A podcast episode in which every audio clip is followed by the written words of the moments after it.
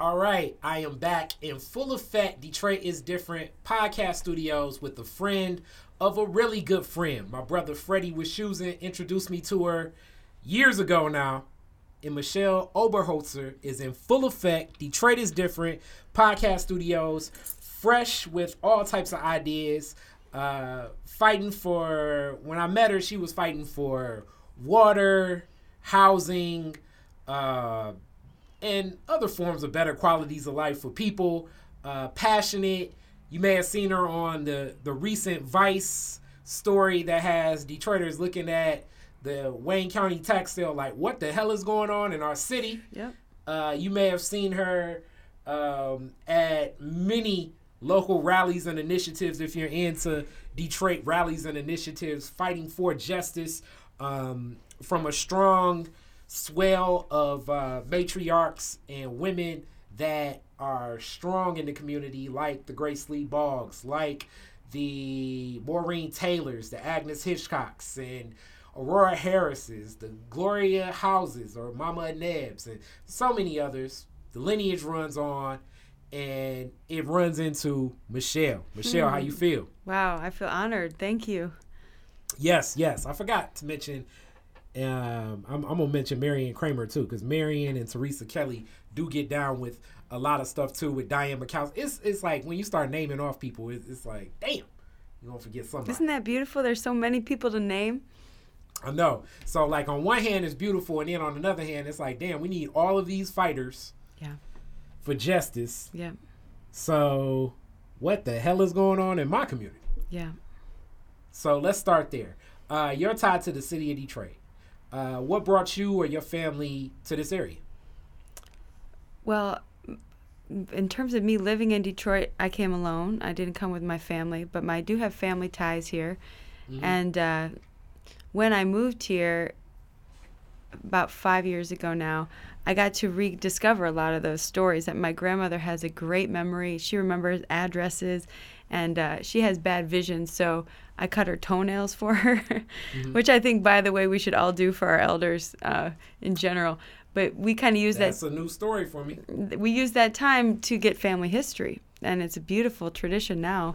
And she would just tell me about all these places and memories in, in Detroit. So that really added a layer for me and helped it come alive for me in a different way. Um, I worked in Detroit after college, and I worked at a nonprofit called NextEnergy, and I was the solar girl, and I was helping to bring solar energy to the automotive economy um, for all these businesses that maybe didn't have the sales they used to have with cars. And I was learning about solar. I just loved environmental causes, and it was a, an amazing opportunity for me. It was kind of a a taste of what opportunity the city could have. What around what time was this? That was in 2009, 8. 2008. Yeah. Okay, so 10 years back. Yeah. Solar energy. Um what was um what was the reception that you received from people in and around the city? Hmm. Um how do I even answer that? I I mean, I was so young, and I'm talking about solar mm. energy, which is not something inherently obvious. It's not new. It's been mm-hmm. around for decades. So I think people were probably in general skeptical, but also open-minded about it. What we were doing is kind of matchmaking different manufacturers and the premise was a lot of these companies they didn't have a sales branch there was only ever three customers the big three and so they weren't hip to that they didn't even have a website or like a marketing division or whatever and so we were trying to fill that gap so i think there was interest in that way but the industry is so volatile because it depends on uh, policy you know state and federal policy that you know is very delicate and it will go away in a year and then the whole thing falls. So people weren't really falling over themselves really. Okay, so that's from the industry standpoint. But this was like you touching the city. What did the city feel like? Because mm. eight years ago, I mean, 10 years ago, seems 2008, seems as though it were like, and sometimes, like, depending upon, I guess, who you ask and what snapshot, um, it was like a different city in a lot of ways. Like what what stood out then and what stands out now? Like what were some of the distinct things you remember most Mm-hmm. about being in the city, being around the city, and the culture of it? So it was different, but I was different. So I don't really trust myself to to Your honestly portray it. I Yeah. wasn't living here for one thing. And I was a commuter. I came in and out and I was in this little narrow workspace. But the th- one thing I remember that really struck me is that we had an intern who was born and raised in Detroit, and his dream was to be the mayor of Detroit. And he was so smart. He's my friend now. We reunited when I moved back here, and uh, he he made such an impression on me because I thought this person's dreams are wrapped up in this city, and I didn't grow up knowing that Detroit was something that people aspired to. Frankly, that was not part of my education, and so he really made an impression on me, and um, I think that it was it was exciting for me to see Detroit as a destination, as a, as the place that gave me this wonderful job, and so I was excited about it in that way. Okay. Mm-hmm. Right. So since then, what has shaped your vision of the city, and what do you see? I I see a lot. What sometimes when people ask me about Detroit, they say, "Is this true? Is that true?" I say, "Everything you've heard is true, the good and the bad." Like it seems like it's all true, and there's so many different truths that that coexist here. I I love the city. I love what it's given me. I feel purposeful. I feel like I have found a place. I have relationships. I I mean, it's given me so much. And so obviously I think it's wonderful in that way and, and many of the people I've met and the work but to, what you alluded to before, why do we need so many people to be fighting just for justice?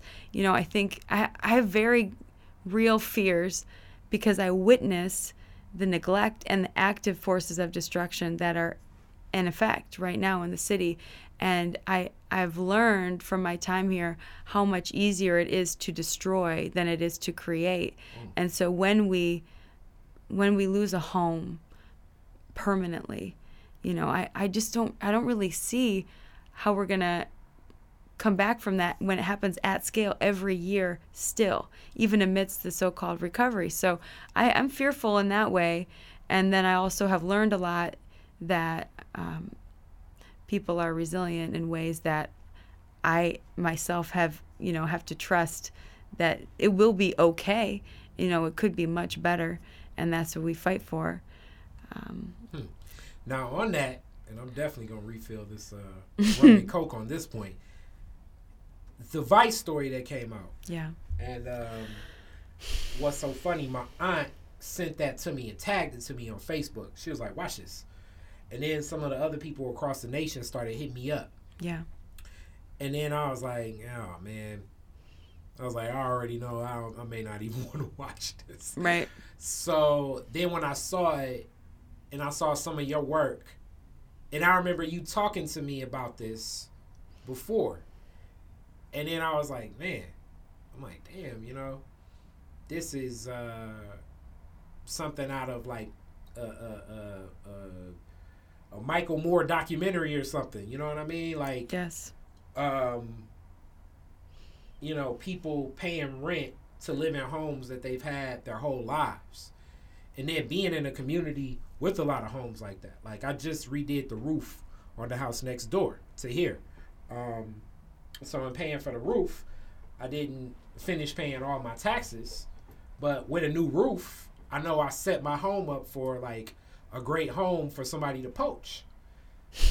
you know, um, yes. Oh, you like some of these concepts that we're fighting against like just just talk about the tonality of it and and the systems that exist and the fights that you're taking and working with so many of these people and these families and reading the legalese and, and going through these systems like wh- what's going on give me give me like a, a day on the ground and looking to help a person keep their home Yeah. I mean, before I really dive into that, I just I can't believe what you just said and you touched on something so important.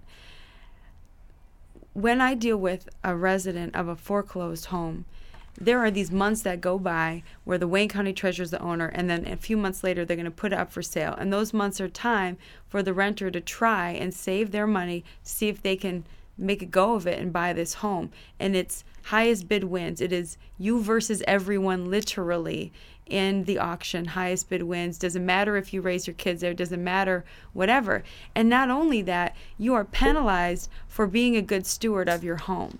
Mm-hmm. So I literally have conversations with people where I caution them about caring for their home.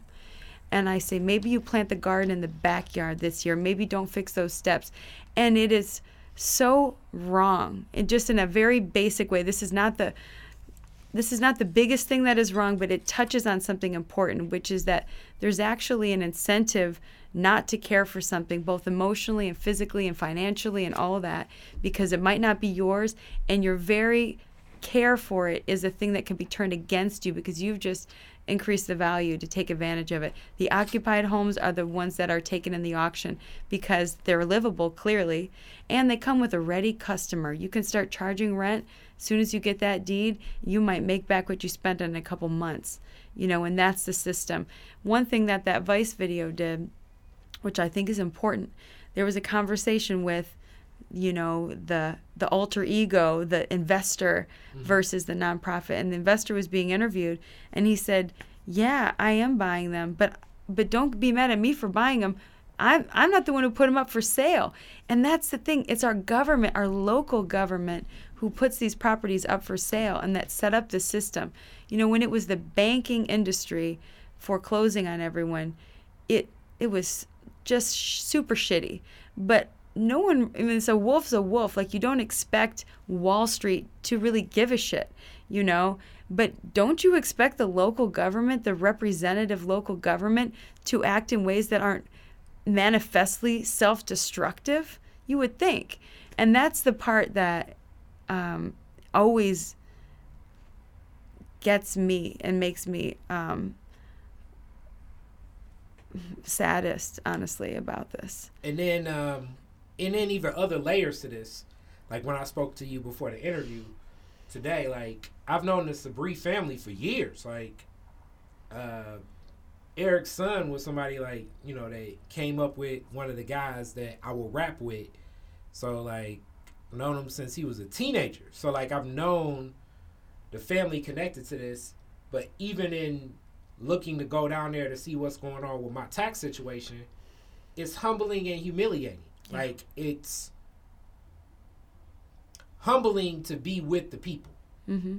It's humiliating because I'm like herding like cattle, and the only person that actually I can have a physical relationship and conversation with is a armed county sheriff. Mm. Like that's the only person you can talk to when you go down there to 400 Monroe to talk about taxes, and this may be the last time you you possibly can advocate for a property that's been in your family for generations. You know what I'm saying? Like the only person you can really have like a a face to face, not through the glass, right, conversation with is a cop. You, you know? can come to my office but yeah, I you know. know i do. I so do. it's like, and I'm talking about from the government. Like, that's some different. That's some different type of shit. Yeah. And you know, part of it is just the volume of it, the volume of it, and that's another of the scary things about where we're at right now. Is these policies came into place at a state level, and they coincided with some some really dramatic global national shit in the housing crisis that happened, and and it, it, we because Detroit had so many homeowners, we had so much to lose, yeah. and and we have now for the first time in decades there are more renters than owners in Detroit. That's we we've inverted the the proportion now, and um, mm-hmm. and that's only going to continue. It's not like the opportunities to buy are really out there. And let's let's talk way. a little bit about that as some of my clients, one of my clients is big on like talking and interacting with some of the um, some international investors that are buying homes in bulk. Yeah. And then like auctioning, so like bulk. you'll so like a group of like people from I don't know Russia or something will buy like 50 different Detroit properties, bundle them together, and make it an investment, get other investors to invest. But if you're just like a person looking to start a family, you almost need a home like a mortgage is not even going to be considered to you unless you get a home that's worth more than like 120k. Yeah. So that's that's what I was trying to get at too is when you have so much turnover you necessarily have to work in bulk because you can't be a good steward of these individual things and and uh, you know the land bank now owns 90,000 properties that's almost a quarter of the city that they own and and they don't have better policies if you're going to live in one of their homes versus if you're going to flip it. And so they don't treat you any differently uh, and so the policies are are ones that prefer people with with bankability with credit with vo- bulk volume you know that you can even get the ear of somebody because you're talking in double digits instead of just one-offs. And so and, and as is just a an understanding the human capacity of the people there.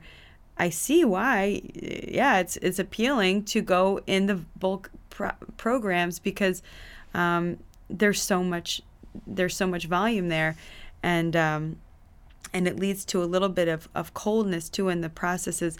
I think that okay, now you asked me at the beginning of this conversation about the change from 2008 till now, and and one of the changes is is just in the semantics. I remember when they talked about downsizing, and that was like a thing in the news commonly, national news, downsizing. They're talking about downsizing Detroit. And then that became unfashionable, and they started calling it right sizing. And it was just a verbal flip. And everyone knew, duh, it's the same thing. It was unpopular, and it would have been expensive to carry out because if you're going to do eminent domain on someone, you got to pay them to move. So what we then had was the void. We didn't talk about it. And we had a, a form of passive eviction, which is tax foreclosure and water shutoffs. And that one of the incredible differences there, other than it being um, not organized, you know, it's not shrinking in a thoughtful way or whatever, is that it's based on a, a presumption of merit. Not only do I not pay you, I tell you it's your fault and don't let the door hit you on the way out. You don't even get any equity. You know, you get nothing. And um, and it's again, it's based on an understanding that you didn't do this, therefore you lose, and it's legal, or it's based on something that is written in the law, and so. Uh, it allows that coldness of the process that you deal with when you go down there, and it allows this to happen in bulk, and allows us um, to have a somewhat orderly process to do something extremely radical mm. and harmful, which is to take private property. And um, mentioning the water is something that three of the women I mentioned uh, Agnes Hitchcock, Marion Kramer, and also, um, man, it's like my mind just went blank.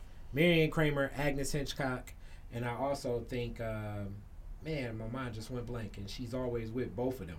But they fought so much on behalf of people when it comes to water rights. And uh, what's so crazy about that is I've been a homeowner now for for a long time, you know, and and it, it's changed. Like being a homeowner at a young age has changed like my uh, uh, certain qualities of my life, like certain things I do. Like sometimes I buy equipment, like the equipment we have here in the studio, and then I'm investing in the home and different things like that. But in home ownership, I remember around that time, around 2008, that's when we started seeing a shift. I used to get billed for water quarterly. Right. And I it would be like 40 like the water bill would be like $45 for a quarter. Hmm. Then it switched to monthly. And then I was like, "Oh man, it's about to be something in the game with this." And then in a matter of like maybe two years, it accelerated to the point where I was paying forty five dollars a month for what I used to pay for a quarter. Yeah. Now I'm paying probably like uh, sixty dollars a month. And it's going up. and up. furthermore, it's continuing to go up. And not only that, if you don't pay it, that consolidates into your tax bill on your property as well. Yes. So the whole concept of what's happening with water is one of those questions where you have like the water department didn't get any stronger. I don't have new sewer systems. I'm paying more money for a service that I that has basically remained the same. I think that there are probably like I don't know. I mean, it, so much of this has been privatized at this point now, but was one point where it was like seven water readers, you know, meter readers for the whole city. It's You know- expensive to run all those shut-off trucks and to tear up all the lines that they do. You know, they That's basically what they're spending money on. It is. And and the sewage charges are going up. One of the things there's so many overlaps with And water and taxes. that- and I mean, this is a fireman thing, but I will argue that most of these fire hydrants outside our houses ain't even working. Most of these sewer systems, when we think about uh, when the water main breaks happening, they're not working. I'm paying for a drainage fee on a couple of because I own some lots around here for for for drainage on a sewer that ain't even that that, that don't even work. Yeah. Because anytime it's water and it's ice, you basically can open up Campus Martius at my corner. there's so many so many overlaps with water and taxes and people know about some of them and some of them are a little more buried so we all know that the taxes can can uh, the water the unpaid water bill can go on your taxes Yeah.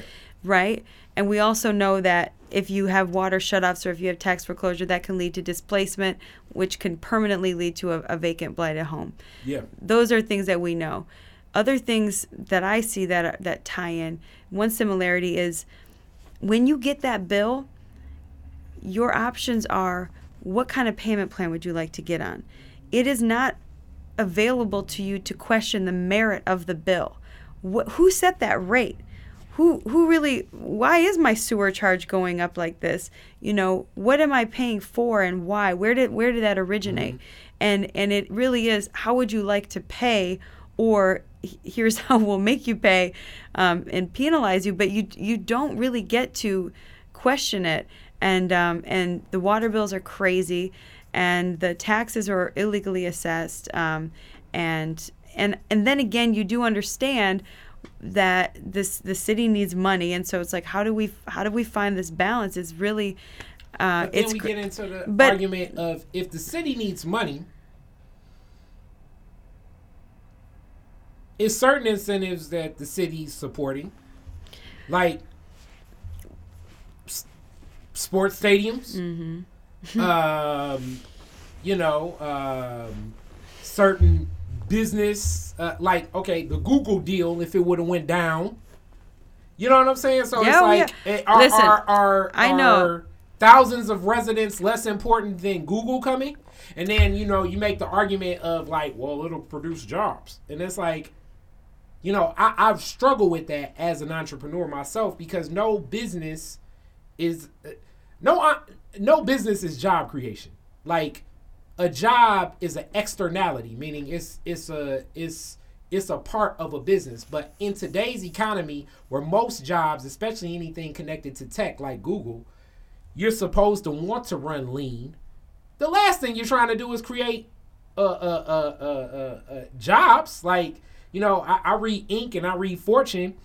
The companies that they talk about most that they're fascinated with are those companies in Silicon Valley where it's like a room like this, and it's me, you, and like two other people, and it's like, hey, this room full of five people made fifty billion dollars. How do you recreate this? It's not the old school Carnegie days where it's like, hey, he opened up an industrial factory that hires thousands of people. No. like that. and that's the other other other truth to all of this which is the the head scratcher like what do we do in, a, in an economy where there aren't enough jobs for people and i think that we have to start switching the way we think about it and and uh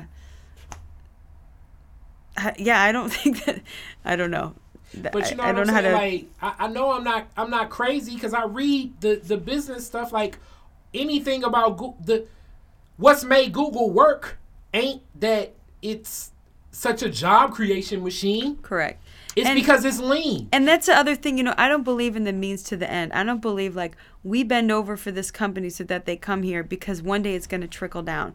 That I don't believe in that. I just don't because once you become indebted to down the, economics. The yeah, whoever wanted Ronald to get Reagan. trickled on, honestly, right?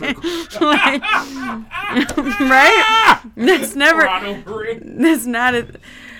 But like you know, That is a good. That's damn near a T-shirt. Who wants to get trickled on? I'll buy one from you if you make it.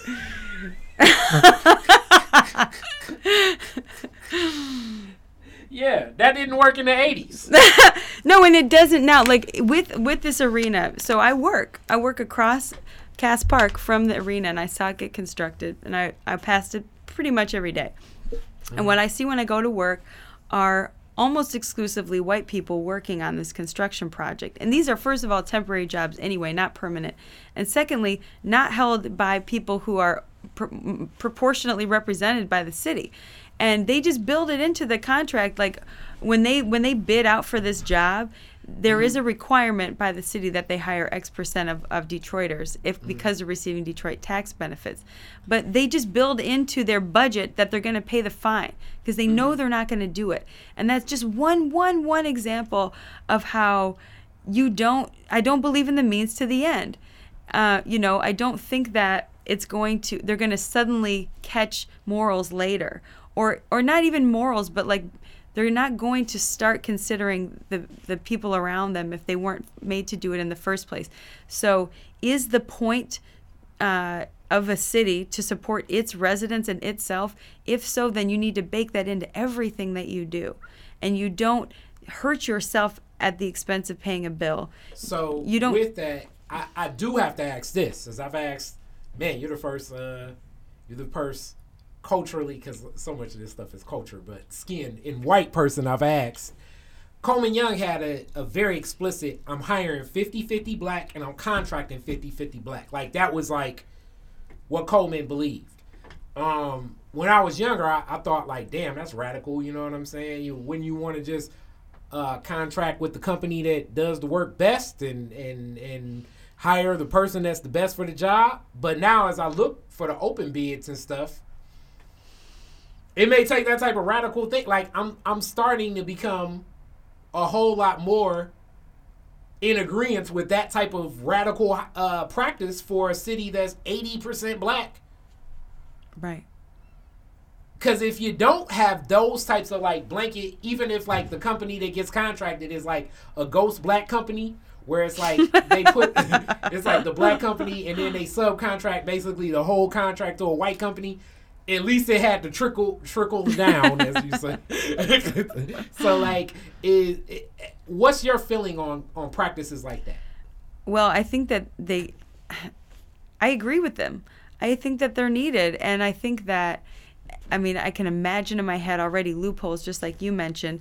And we talked before about kind of the nepotism and that tendency to uh, assume a benefit that that you don't necessarily earn but that happens on all sides yeah, black, and so white. and and you know and speaking back to that bulk processing that we have you know one of the things that i get so upset about is the use of federal funding that was intended to help homeowners that is now being used for demolition and and when i put my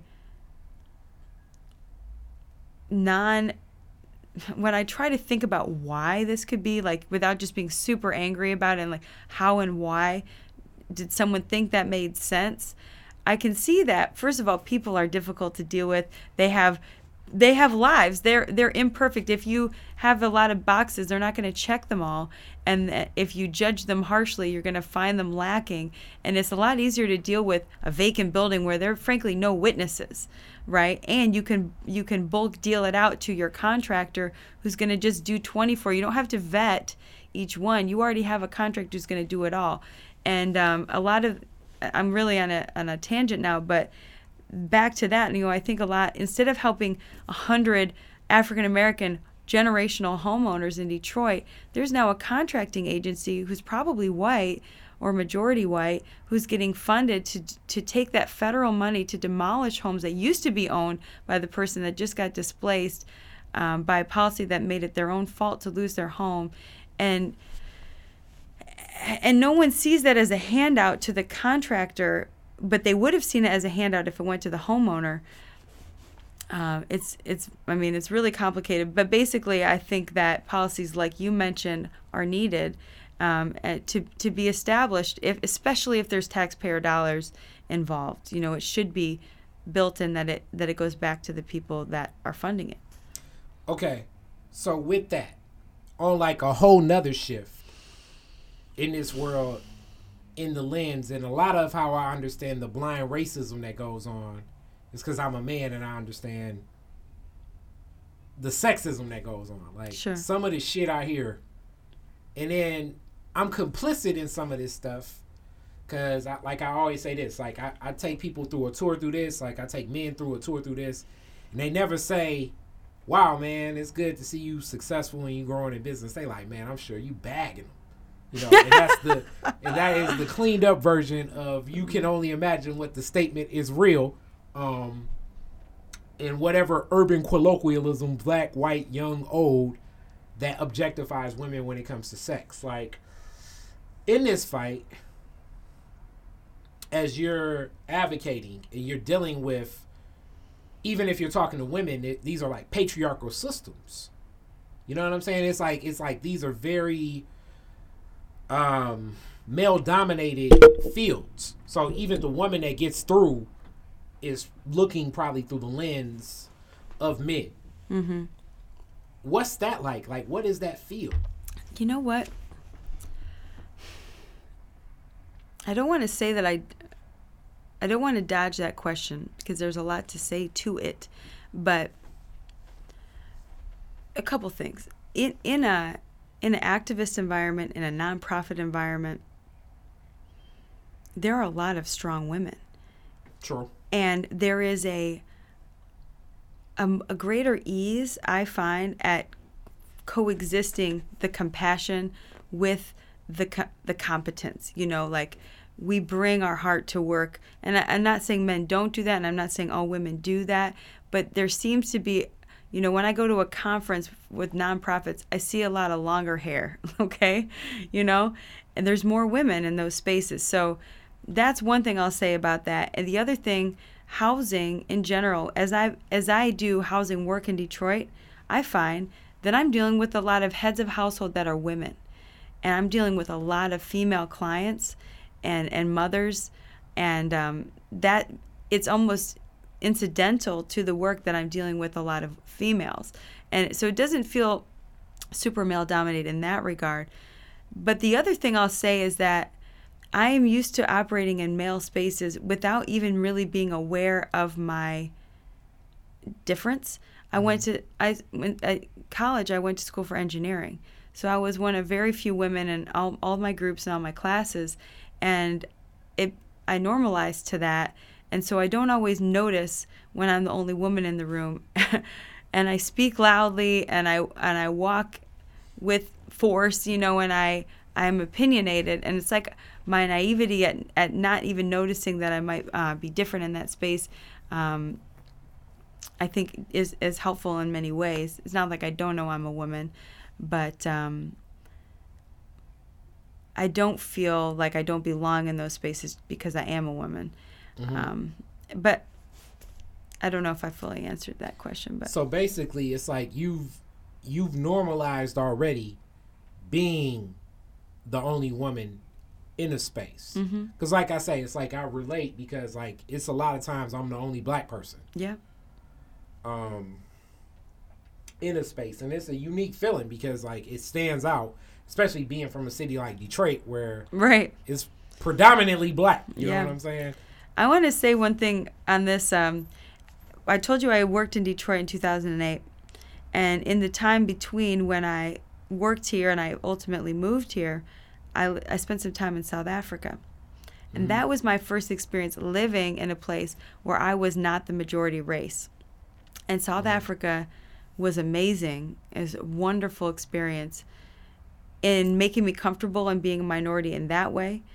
And mm-hmm. also in teaching me to talk about race, which is not something that I learned at home. Like my my family doesn't talk about race with ease at all. They will lower their voice when they identify someone by their race, which is an implicit like it's like if she was and it's like are you saying that's bad?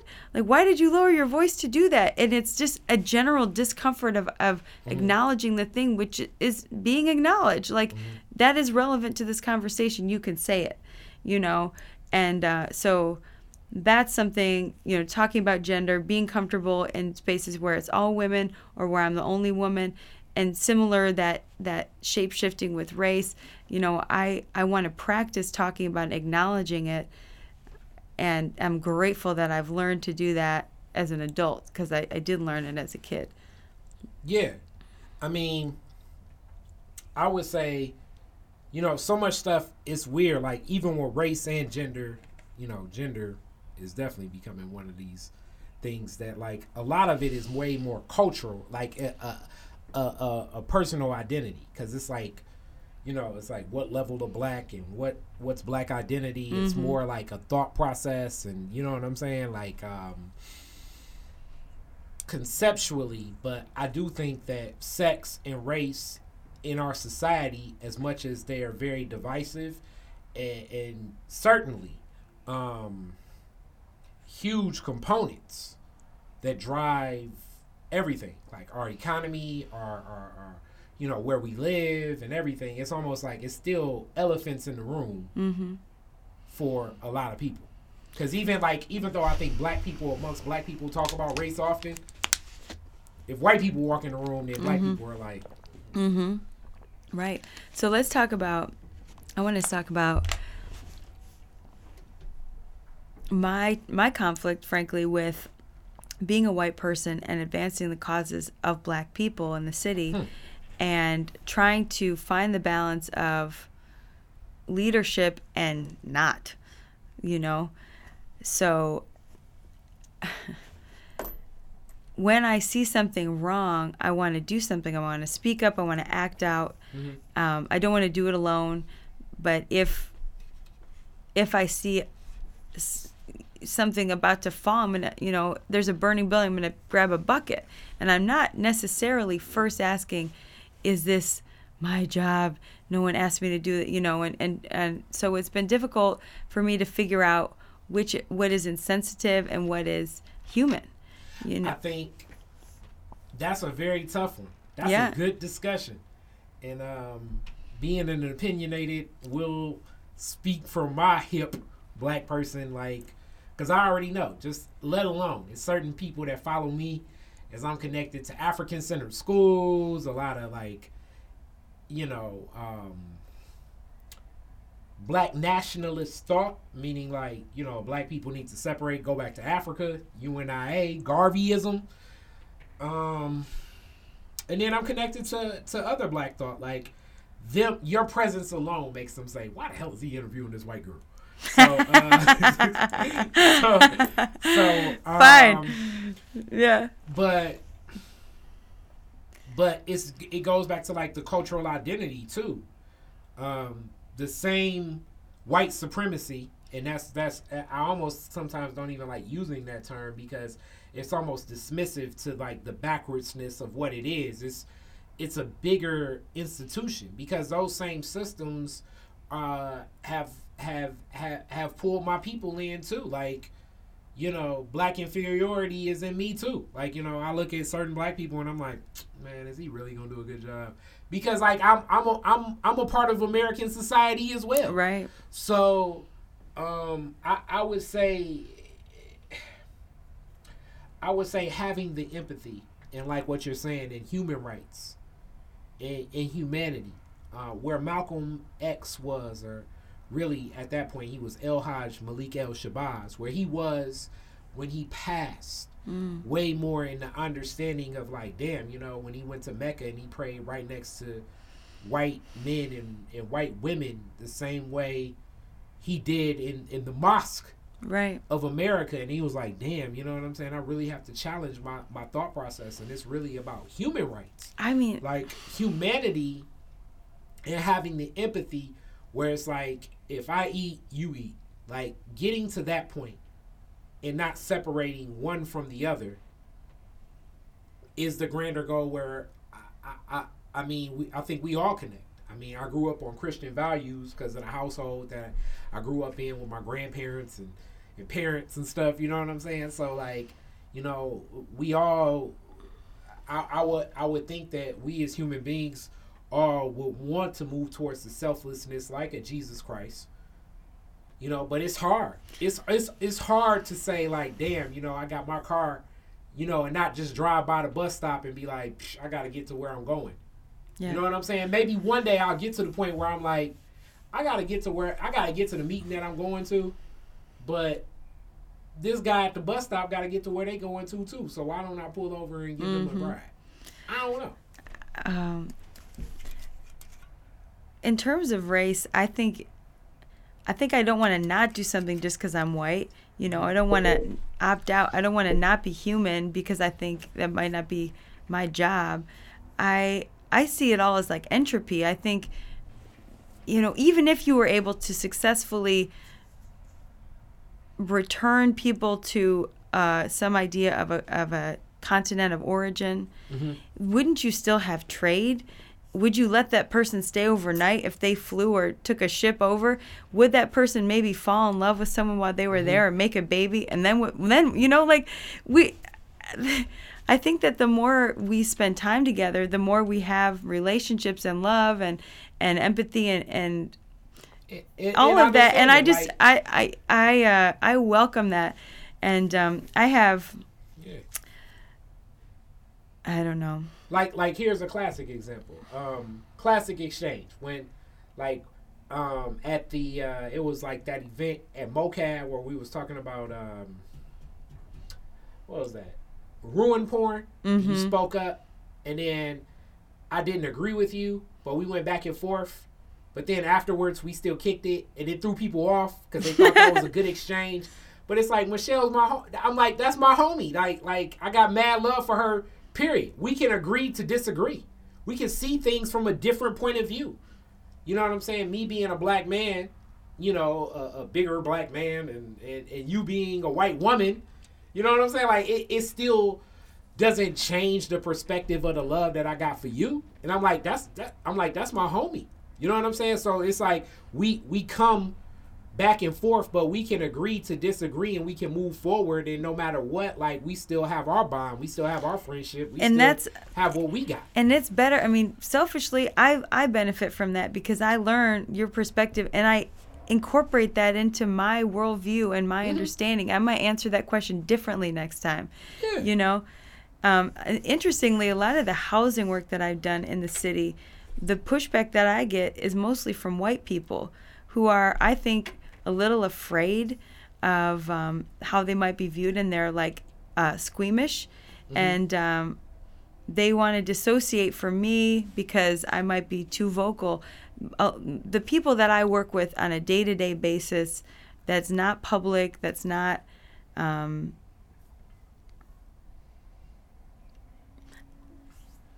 something that can is, is external and, and can be judged by others and it just is you know i have a lot of wonderful relationships um, that don't to me seem to be about race and they're mostly black people that i work with to help them save their homes or or buy their homes that they've been living in and um, and I try to use that as more of the metric of if I'm doing good work than if people in a in a public scene are um, mm, worried about how I might be portrayed.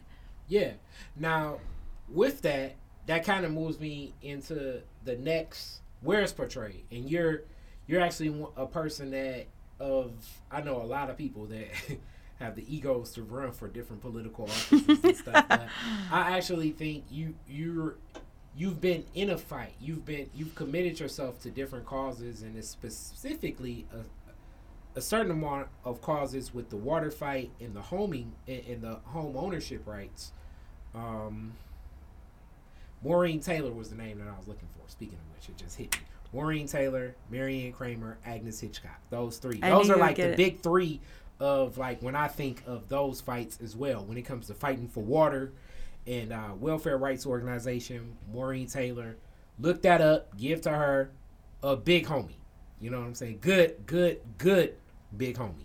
But um, uh, when I think of what you're doing as you transition to this next step of where you're headed, uh, state rep, Mm-hmm. and and the fight from that perspective and legislation, Yeah. how will that arm you um, for the work that you're doing?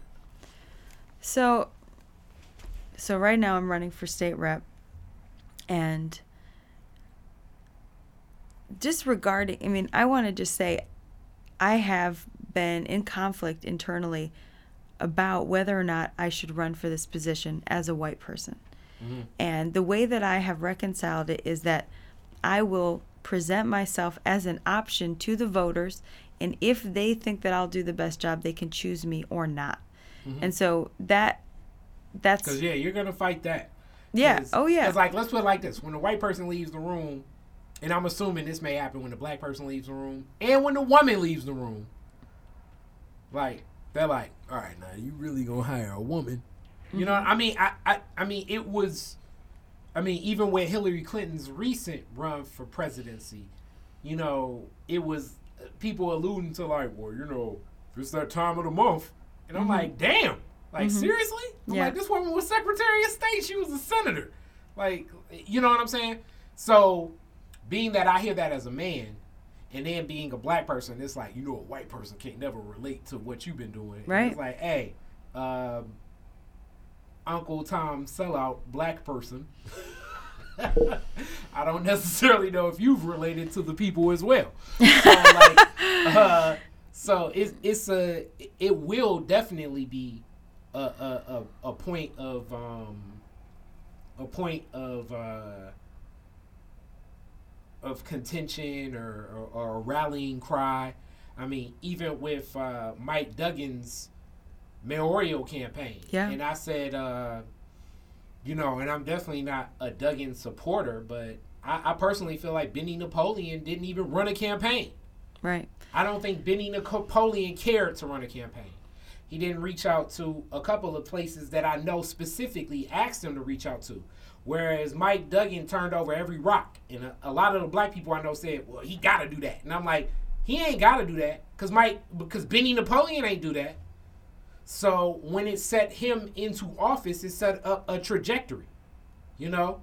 And I said I ain't voting for Benny Napoleon. I I I had a um where I know most black people would hate this. I had a no vote for that mayoral campaign. And mm-hmm. now I think Mike Duggan can be the mayor of Detroit as long as he wants to be because Benny Napoleon didn't really care to even campaign. His rallying cry was I'm black and he's white.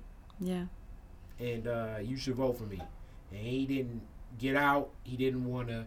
Uh, my mom even, I remember this specifically. Here we go. Classic example. My mom went down to Benny Napoleon's campaign office and said, Hey, can I get a lawn sign? They said we ain't got none, but you know our person will get in contact with you when she get when when we get a chance. Never got a chance. Every person on my block, Mike Duggan came to, and I had I saw on my block, and I'm in the hood.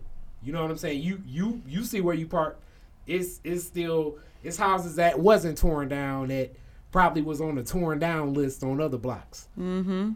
I had about seven Mike Duggan signs because his campaign people came to my street and I ain't talking about like his black person down that he gave a job because they fresh out of prison person. I'm talking about like a high up on the campaign list person came down and walked down the block and actually stuck a sign in the lawn. you know what I'm saying? Yeah. Talk to people that haven't talked to a politician in years.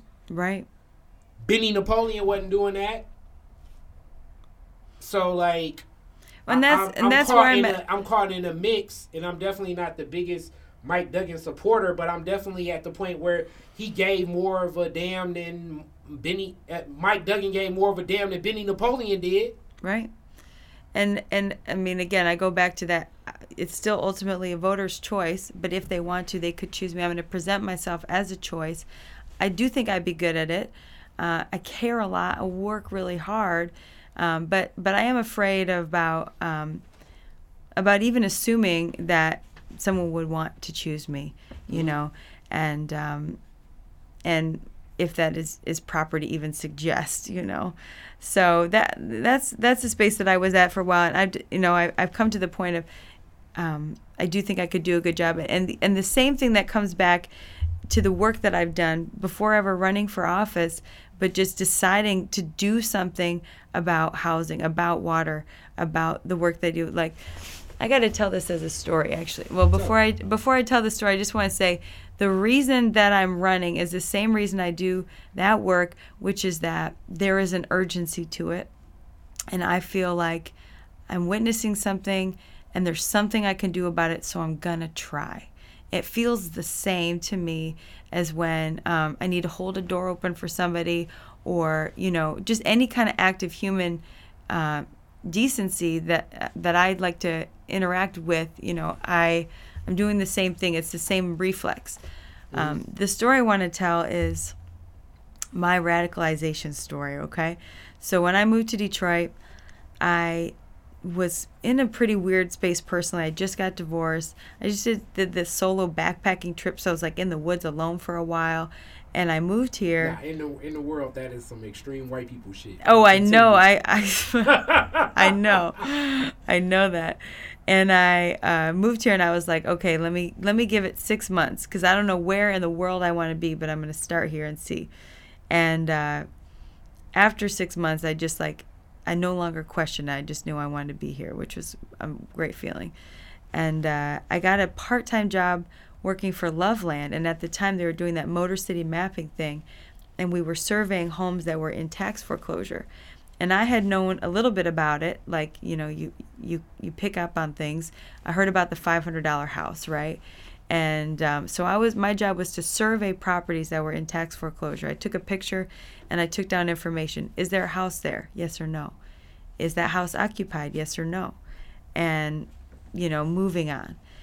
But I was on my bike. I wasn't in a car, so I'm like out there. I'm exposed and I'm having conversations with people who live in these homes. And I'm learning in many cases they don't know their house is in foreclosure. They don't know it's for sale. They're not connected to the mechanisms to buy that house. Mm-hmm. i don't know why and how that could be. It blew my mind. And one day i went to a place that was a nonprofit. It was facing foreclosure. It was on my list of properties to survey and it said in the window specializing in tax foreclosure relief. And i thought oh my god the safety net is is up for auction. Like you know and that was the thing that mm. let me say there is not someone steering this ship. This is not handled. This is not in control. I could no longer delude myself into thinking um, oh this isn't your your job to act on this someone else is handling it like something's really deeply wrong all the people that i speak to who don't have answers to their questions aren't getting them answered you mm. know and I wish that when I knock on people's doors, they didn't need information. I wish they would say, Who the hell do you think you are? You know, white girl, go home. But like, people still need that information, so I'm going to keep giving it to them. You know what I mean? And uh, when I biked away from that, that nonprofit that was in foreclosure, something literally changed inside of me where I became radicalized. That was the word that was echoing in my head for real. And what it meant was, I'm going to have to do something about this.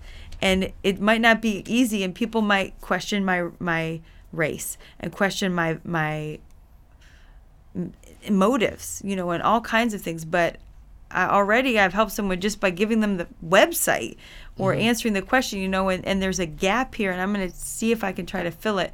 And and I haven't felt that switch flip back. Like I'm still running on that energy four years later.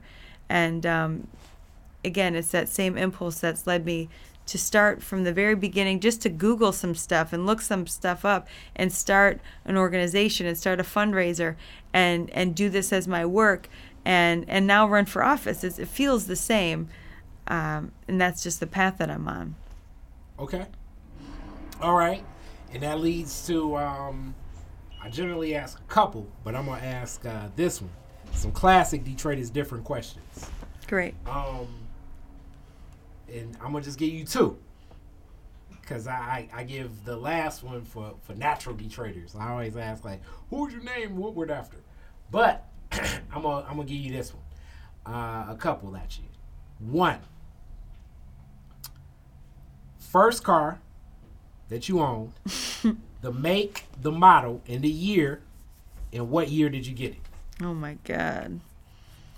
So I wait, wait, wait, wait. Time out, time out. This is like classic Detroit is different stuff. Karima.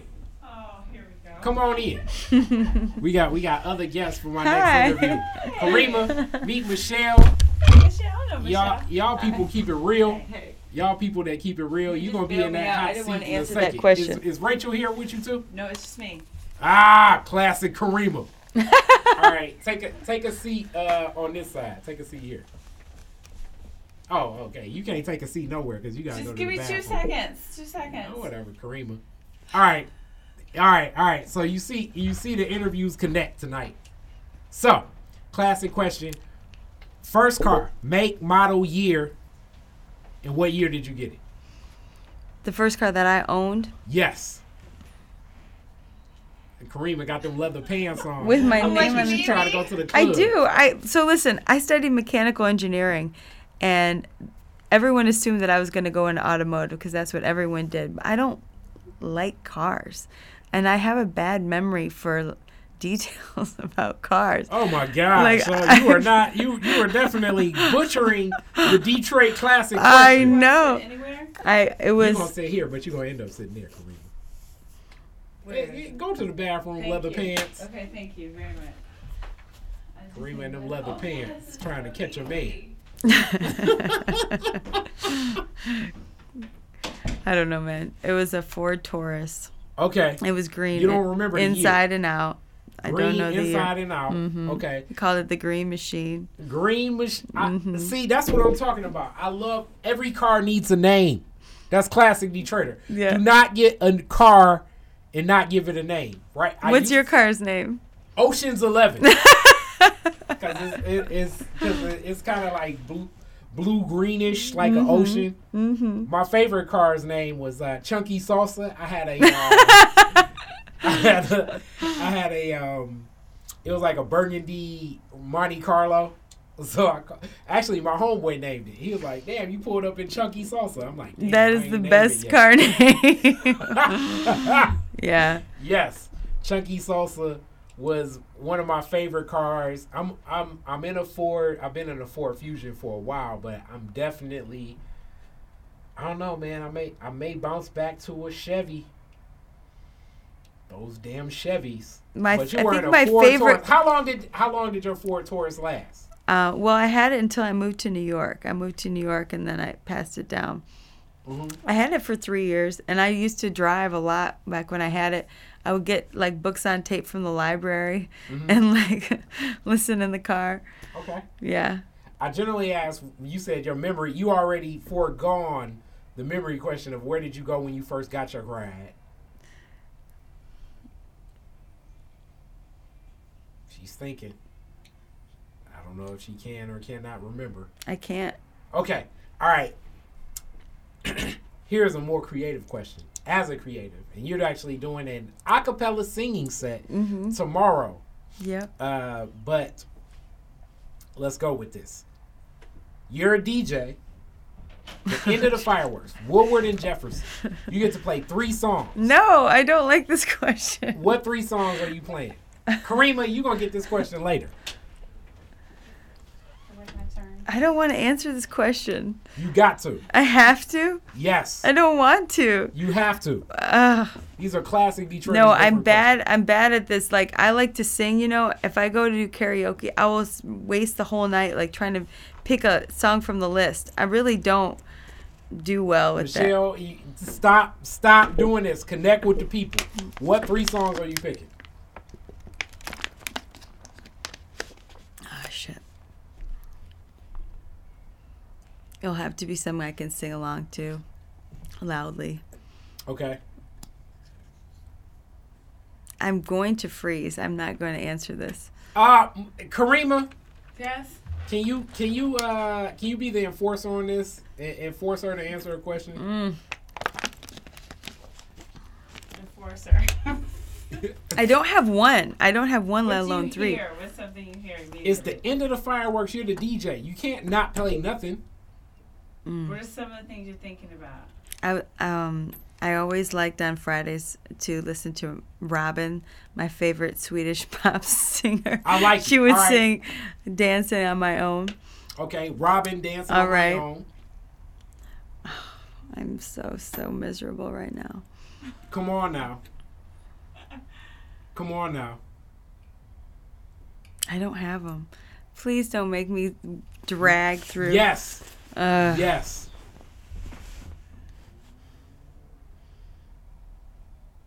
This is like a standoff. I know it is. you gotta give us two more songs. The people gotta know if you was the DJ. Could you be at the family reunion or would it's they kick birthday. you off? It's time to dance. See, I'm freezing. That's what's happening. I want to look at my phone and find songs. do it, do it. I need I need two two more songs. You can do that. I need two more songs. You can go to phone. I don't mind it. I need two more songs. And then you're you're you're out of the hot seat. I would like to sing. Um, if I'm with a group, I would like to do um, "As." Okay. You know that song? Okay, when you say ass, I think of um, Stevie Wonder. Yes. Okay, I'm with that. Um, if you would have to look up the lyrics though as you sing. Okay. And, All right. So you're a DJ that will sing. That's, Oh, yeah. That's, a- that's added bonus. Uh huh. Um, I like old music, so I'd probably find. If I would probably bail out to that. You got one more song, and Mm-hmm. then you're you're out of the hot seat. I'm trying to think back to your car question. What I would want to listen to in my car when I was young. It depends on what year you graduated from high school. Mm-hmm.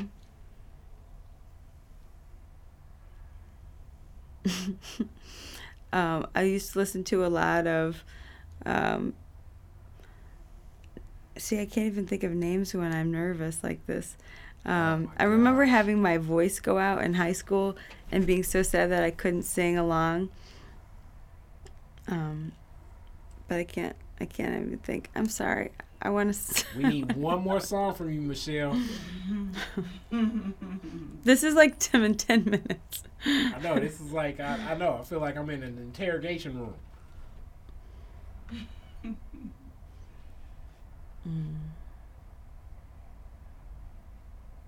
Mm-mm.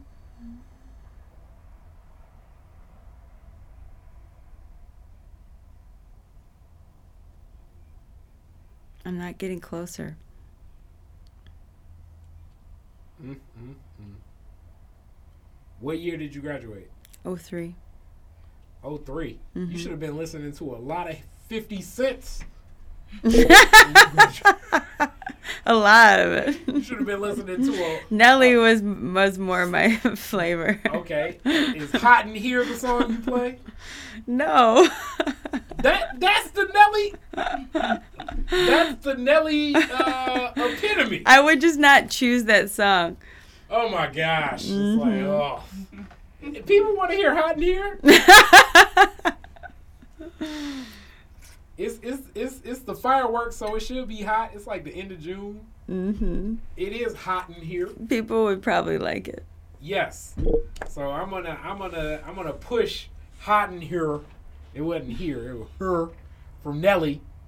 And then you said from the Robyns. What what song was that? It's called Dancing on My Own. Dancing on My Mhm. Own and Ass from Stevie Wonder.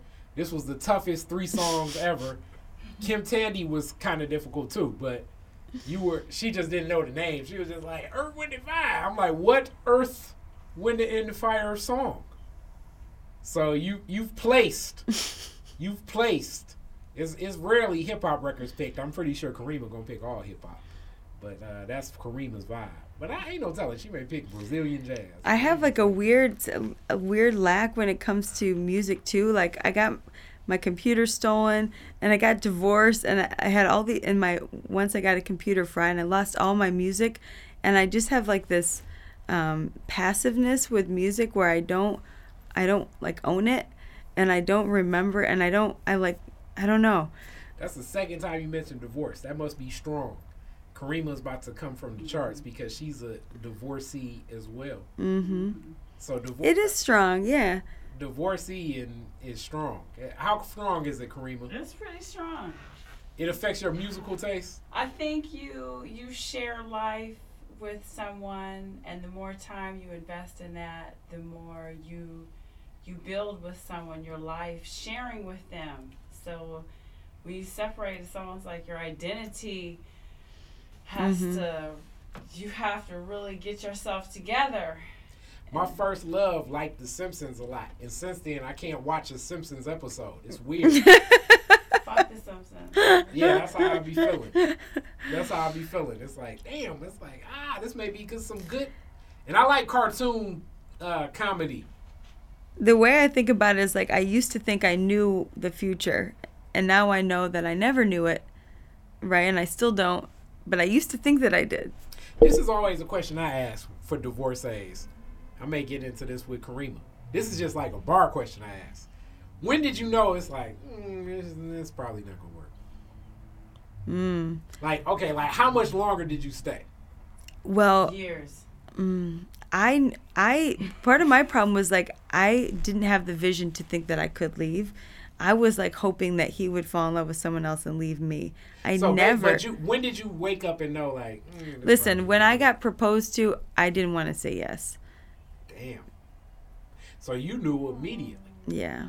I did not know that I could say no. Mm. hmm Mm. But I loved him. I think I loved him, but I wasn't ready, you know. So that was just our ways kind of in there. Mm. hmm This is over overtime. Detroit is different. Yeah. I'm trying to recover some conversation from that black space we were just in. It is what it is. It's real. Yeah. Michele, how do Mhm. people get in contact with you? I'm gonna give some money to your campaign. You I are. suggest other people uh, support you. Um, you know, campaigns cost money because people need literature to mail and to do stuff like, you know, because the best campaigns are campaigns where they actually have people that go door to door and stuff. Yeah, like that. yeah. And when you go to door to door, it's good to give people gas money and some food, and you know, you want to treat people with humanity. Yeah. You know, so um, how do people get in contact with you?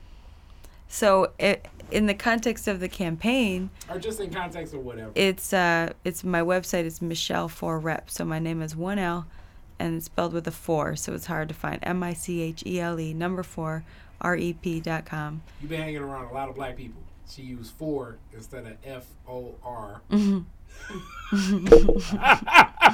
It's District Four, by the way.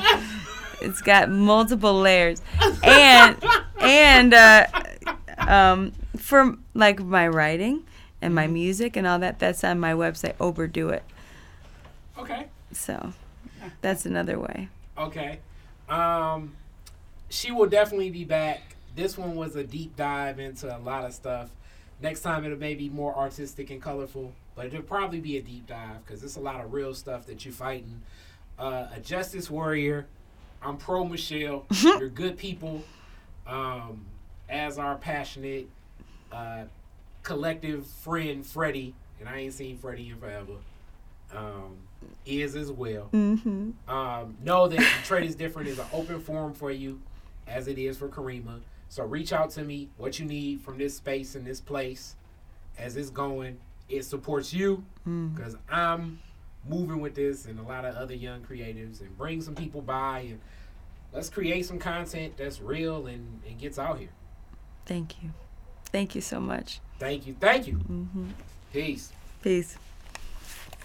Black revolutionaries, distillery owners, Italian fashion retailers, and Motown Grammy winners all share their best stories never before told in any other media outlets on Detroit is Different. Visit DetroitisDifferent.com or download the Detroit is Different app on Apple's App Store or Google's Play Store.